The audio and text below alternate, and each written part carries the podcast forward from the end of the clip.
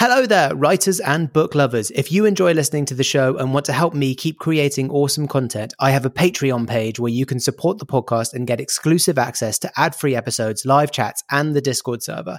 By becoming a patron, you'll be helping me cover the costs of producing the show and making it even better. So if you can, please head over to the Patreon page and join the community of Write and Wrong fans who are helping to take the show to the next level. Thank you for listening and for your support. Let's get back to it. So our podcast is called Write and Wrong. Are these your notes? These Are these your notes about what we're going to say? Uh, anything Nailed it. is the short answer. so, how many novels did you not finish? Oh my prior god, so many. It was perfect. What's she talking about? This is nonsense. Ooh, a spicy question. I love it. This is it, guys. The big secret to getting published is you have to write a good book. you heard it here first. Hello, and welcome back to the Write and Wrong podcast. On today's episode, I am very excited to be joined by a best selling author whose brand new novel, The Dog of the North, has just been longlisted for the Women's Prize for Fiction. It's Elizabeth McKenzie. Hi, Elizabeth. Welcome to the show. Hi, Jamie. Thanks for having me. Thanks so much for coming on. Let's start off with um, what is the, the very current and exciting thing that's happening The Dog of the North, your brand new novel. Just It's been out for just over a week now. Yes, Um, how, how, why don't you tell us all a bit about it? sure. Um, it's about a, a woman in her 30s named Penny who has uh, recently left a failed marriage and she has set out to take care of some family members that are having calamities of their own and she basically falls into a series of misadventures as she sort of moves forward with her life um, the whole book takes place just a few weeks Um, so it's very tightly focused on her sort of moment to moment life during those weeks and, and every little mishap that befalls her. And very excited to be longlisted for the Women's Prize for Fiction. How's that feel? It feels great. I mean, I feel so, um, I, I- mean, I'm just amazed just to be nominated. And, you know, my last book also was nominated. And yeah, it's a wonderful uh, prize. And yeah, it's terrific. Your last book was The Portable Veblen, That's right. um, which was a bestseller. And as you mentioned, lo- but that one even made the shortlist back in 2016. It did. right? Yeah, I got to come to London and it was very exciting. yeah. Does um does it add a sort a certain sort of pressure, that kind of critical acclaim to your to you know the the next things that you write? I think it, it does. I mean, there's like this, there's this lovely um, temporary feeling of, you know, elation and, you know, I, I think that it, um, you know, it does make you feel like the stakes have been raised and Hmm. that what you have to write next has to be important to live up to that. But then in the end, basically, you go back to being yourself um, in your office in your pajamas and, you know, yeah. Yeah. It's easy to remember that you're human again when you're sitting in your pajamas in your office. Exactly. so this will be is this the third or the fourth book you've novel you've published? It's my third novel. My first book was a, actually a collection of stories. So my fourth book. Okay. Yeah. So you've kind of you're in the sort of launch period now. Yes. Um, do they feel different now that you've done this sort of three, four times? Does it feel different the kind of launch period, the, the way that the sort of promo and hype is generated for each one? yeah. I mean, I think I'm, I'm more, I know what to expect. And I still find it shocking that, you know, uh, people want to talk to me about the book or, you know, that I have to talk about myself or my process. And that comes, doesn't come naturally to me because I, I, it takes me a while to work up to the point of the launch. I have to really, I don't examine it while I'm writing, you know, what Mhm. I'm doing so much. And then I look back and, and sort of piece together what happened during the process.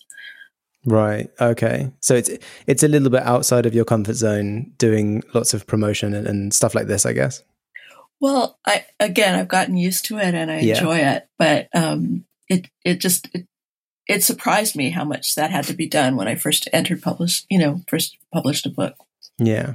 No, that makes sense because I think, and a lot of writing as an activity does seem like a sort of, uh, in many ways, a solitary thing. It's a very personal thing. As you say, you you're sitting at your desk by yourself. So having to then go and like speak to lots of people and share share it with lots of people, whilst exciting, also quite sort of daunting at the same time. I understand. that. Exactly. It's true. Yeah. like when you ask uh, authors will talk about well authors writers and, and like readers will talk about books other people's books literally endlessly and you know as soon as you ask them about the book that they're writing they'll freeze up and, and not know what to say yes. I can relate to that, certainly. so dialing it back even further from your previous kind of experiences with publishing books when how old were you when you first sort of started writing when you first sort of got um a, a, a- the sort of bug for writing I think I've always had it because I remember writing li- limericks and poems that were, you know, humorous when I was a child. Um, went into journalism in high school, worked on the paper, had a column. hmm Um, in college, I was writing poetry. I was really enamored of the beat poets, you know, and Yeah. Ginsberg and Ferlinghetti and so on. And, um, and then switched to fiction, I think maybe perhaps senior year. Um, I took a class where they assigned each person in the class a book they thought would be useful uh, for that particular person. And they assigned me Henderson the Rain King by Saul Bellow. And I was just, you know, I was delighted by the book. It, I was, you know, the effervescence of his voice, his vocabulary, the music in the prose. So um, I, that became my goal to write a novel after that. okay so you've kind of been on this path for a long time now I have, I'm afraid. that's great it's it's it's Yeah. great to kind of have direction from such a early stage in your life and kind of know where you're heading yeah. That's what that's all I ever wanted to do. I mean, I did think about other things sort of in a fantastical way. I wanted to be a spy or, you know, things like that. But, but yeah, this was all I ever I mean, it was the only thing I ever thought I was any halfway decent at, you know. So Oh, okay. Well, the beauty of being an author is that you can live your spy fantasy in Yes. your own novels. yes. exactly. so, at what point? Um, this is sort of so. So after was it the first time you sort of wrote uh, a novel or or collected stories? Was that sort of after college? Yes. Um, I think, well, I was, at, at, it wasn't immediately after. I worked in publishing um, in the years after I Mhm. left college. I, I was trying to write during that time, um, writing short stories and so forth. But um, my, I don't know, my, it took me a while to, you know, achieve uh, the style that I was after and Yeah. be able to carry a story forward. I I tried writing. I think what really helped me over the bump from stories to novels was having a screenwriting partner in LA, and we wrote a number of scripts together, and uh, that helped me, ex- you know, learn how to extend a story and and sort of the rising action and falling action of a story um, became sort of internalized at that point. Oh, that's so interesting. Have yeah. you- So, did you write sort of screenplays together? Yes. Yes, we did. Oh, that's I've Yeah. I've looked into that. It's a very different discipline from writing prose, like a novel. Very different. Yeah, but something about the structure helped me write my first novel. You know, because Ah, I conceived of it. It was MacGregor tells the world, and I conceived of it in three acts, the way you do with a screenplay. mhm. And um, but in the novel, it's three months. It's represented by three months, and um, so yeah. But of course, all the the prose and the and the texture of the prose is very different. And did so that was your first novel that was published. Uh, yes, it was. the world. Yes. And was so that was the novel that was the novel that you was that when you first started submitting to agents and publishers and things? Yes, I did. In fact, um, it, it actually made the rounds through publishers with a different title. Um, it was I was in my early 30s, and um, I was thrilled to have gotten an agent, and um, she was unable to sell it in that version. So um, I went back. You know, I gave up on that one and wrote an, another novel. It also did not get anywhere. Um, and then I rewrote MacGregor Tells the World, and you know, finally, maybe ten years later, it, it was published. So it was a long road. Yeah. I mean, publishing is definitely a marathon and not a sprint, I think. Yes. uh, yes. For a lot of the time. That's so interesting that you came back to it though and decided to rewrite it. Was that after sort of lots of discussion between you and your agent? Um, it, in a way, I mean, I, at that point I had a different agent. Oh, I see. Um, okay. And I, uh, but I, you know, some time had gone by and I could see things about the novel that I wasn't satisfied with. hmm And so, uh, you know, and I changed it from first person to third person and it just, the voice kind of matured and, um, it became a better novel. So That's a big change yeah, going from first to third. yeah, That, that must have taken a lot of editing back and forth. It did. Yeah. It, I mean, it, it, it took me longer than anything else I've ever written. So yeah, for sure. Yeah. yeah but and your books you do. Um, I don't know whether it's deliberate or not but there is definitely a sort of uh, many years spaced out between your your books you're not the sort of author that's putting out a new book every year or or even every every 2 years how long do you tend to work on a draft before um you sort of start sharing it with maybe your agent or your editors Oh, that's a good question. It really depends on the book. I mean, with the portable Veblen, uh, I was sharing it with the agent I had at the time over the course of several years because that book took me about seven years to write. It involved a lot of research yeah um, and sort of synthesizing and distilling that research. So it it became part of me before I could really write about it. Um, and you know, I was getting feedback from her, but essentially, she that agent didn't care for the book, so ah uh, I I switched agents and um, found one that did like it, and and then it was you know very smooth sailing at that point with her. With the new book, with the Dog of the North, uh, I wrote it very quickly, just in a little over a year. So oh wow there wasn't that much conferring to do. It just kind of I was just basically done by the time I was ready to show it. Oh, okay. And was it something that you had been thinking about for a long time, or was it really just a sort of spontaneous thing where you just suddenly knew what the story was going to be and you just got it down?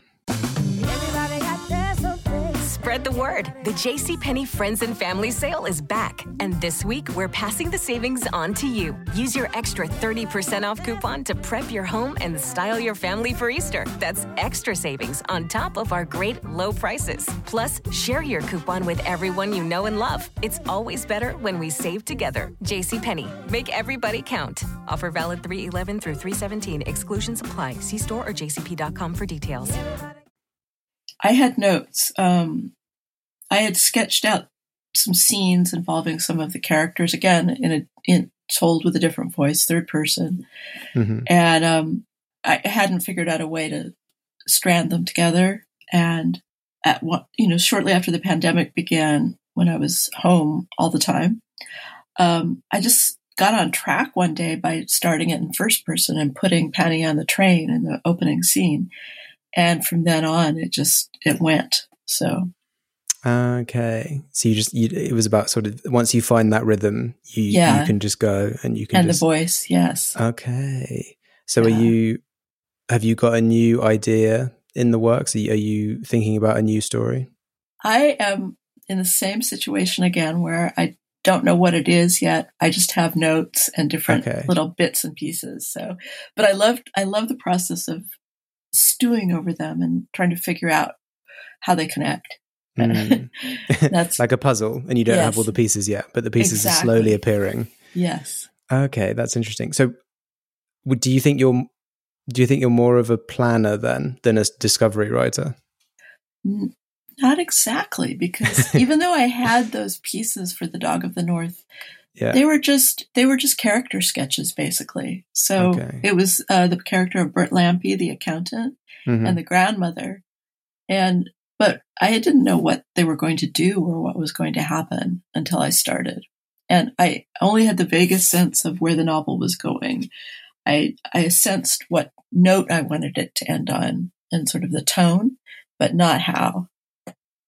Okay, so it does sound it's much more discovery writing then you sort Yes. of have you figure out the characters you figure out you figure out a sort of vague direction and then you let it just kind of take you Yes, I, I don't really like using an outline at all because that sort of deflates the pleasure for me in, in the discovery process. So, yeah i have a friend of mine who has exactly the same thing. She tried she she's always been a discovery writer and she tried to to write off a plan and she just got bored she got very bored writing it because for her the the excitement is in discovering for even for her like what's going to happen next in the story yeah, I, I depend on my unconscious so much. I mean, I, it's like my best friend because I, it just knows, it seems to, I, it just amazes me that it can make connections that I can't Mhm. consciously, you know.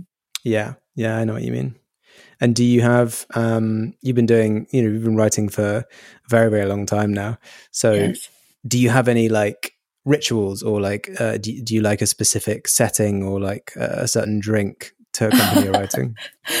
Yeah, I mean, I have a little tiny office in my house that's totally full of papers and books. It's, but I feel very comfortable in here, and uh, you know, I have to have my coffee, and Yeah.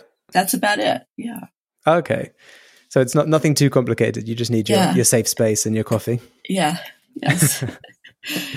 yeah, there was a period of time. I, I think one reason I was a really slow starter with um, my writing career, even though I was trying, was that my life was in a lot of chaos for some time. Mhm. Um, I was like working part time as a truck driver actually, oh, okay. and uh, it just I couldn't I couldn't concentrate, even though you know the urge was within me to write during that time. But you know, having a more a, a more ordinary stationary life has been good for me. So Right, yes. Uh, sort of making it part of a routine, I guess. yes, Yeah. Yes. Okay. And outside of your your writing, you um, am I right in thinking you also work as a as a as an editor for for a few different um, organizations? yes. Uh, there's I've been with the Chicago Quarterly Review the longest, um, twenty years now, and yeah, I got my editorial training at the Atlantic Monthly in Boston.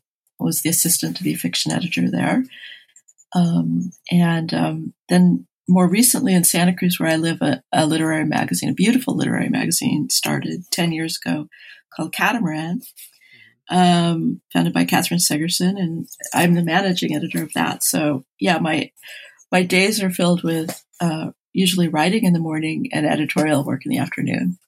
Has that have you always done editorial? Is that I know you said you you were you did some work when even when you were at high school you were with the newspaper Yes. and then all throughout there have you always kind of done that kind of stuff? Yeah, that that's my my alternate life is as is as an editor, which yes, exactly started in high school. Actually, it started in elementary school. We had a little Oh. magazine. Okay, you've really been on this a long you've been on this path a long time. I know, I know. That's great though. Do you think um would you ever be interested in moving into uh editorial for like novels and long form writing? I I w- I mean, yeah, I you know, from time to time I I help people with their work, you know, and people send me novels to Mhm. edit um, freelance. So I already kind of do that. Oh, okay. But I think, you know, it I know writers who've gone into um, publishing and you know, been editors for, you know, for literary fiction and major publishers and it's very consuming and Yeah. they end up not being able to do their own work. So, Yes, I think it's difficult. There, I mean, there are people that do both, yeah. um, but I think it is it is very difficult because, especially with editorial. Well, I know in the UK, it's it's a very um, full time, perhaps more than full time job for the, the editors that I've met. Anyway, Yeah, well, my first, my editor for the Portable Veblen in the States was um, a writer named Ed Park, and he um, he had to finish a novel he was working on and left Penguin at that point, shortly after that book came out. And I understand why it's coming out now um, this fall. It's called Same Bed, Different Dreams, and it's just a brilliant novel that he's been working on since then. So, you know, I'm I'm glad that he chose that path. yeah, yeah, yeah. No, I, I get it, and you can see why. Um, I think it happens a lot more that people who work in publishing then uh, start sort of doing their own writing and take a step back from their publishing life versus Yeah. um, people who who are who start writing and then go into publishing. I think it, it's more rare that way around. Yeah, yeah, yeah. The work at the literary magazines is a little more cyclical, so there's Mhm. periods of time where it's not as active as others, and so it just fits well with the with the writing life. Oh, okay, well, that's great. It's great, Yeah. and also great that you found like a you found a nice balance Yeah, to fit it all in together. Oh, I learned so much from it. I mean, I just love being in the thick of what people are doing um, right now. You know, seeing the work of young people um, that comes in from grad programs and so forth, and yeah, there. You just, I just, I think it's a wonderful training too. To when you're first starting out to be reading manuscripts because you know you we we see things that are published all the time. We don't see the things that are sort of almost there but not quite. Yeah. So yeah. It's easy to forget from the outside looking in how many drafts and how many like rewrites go into the the finished products. Like they're never they're never like first drafts that you're seeing coming out into Yes, the world. Exactly. Yeah. Yeah, and it's it's good to remember that, especially for aspiring writers, where it's like, oh, I don't have to write it perfectly first time over. right.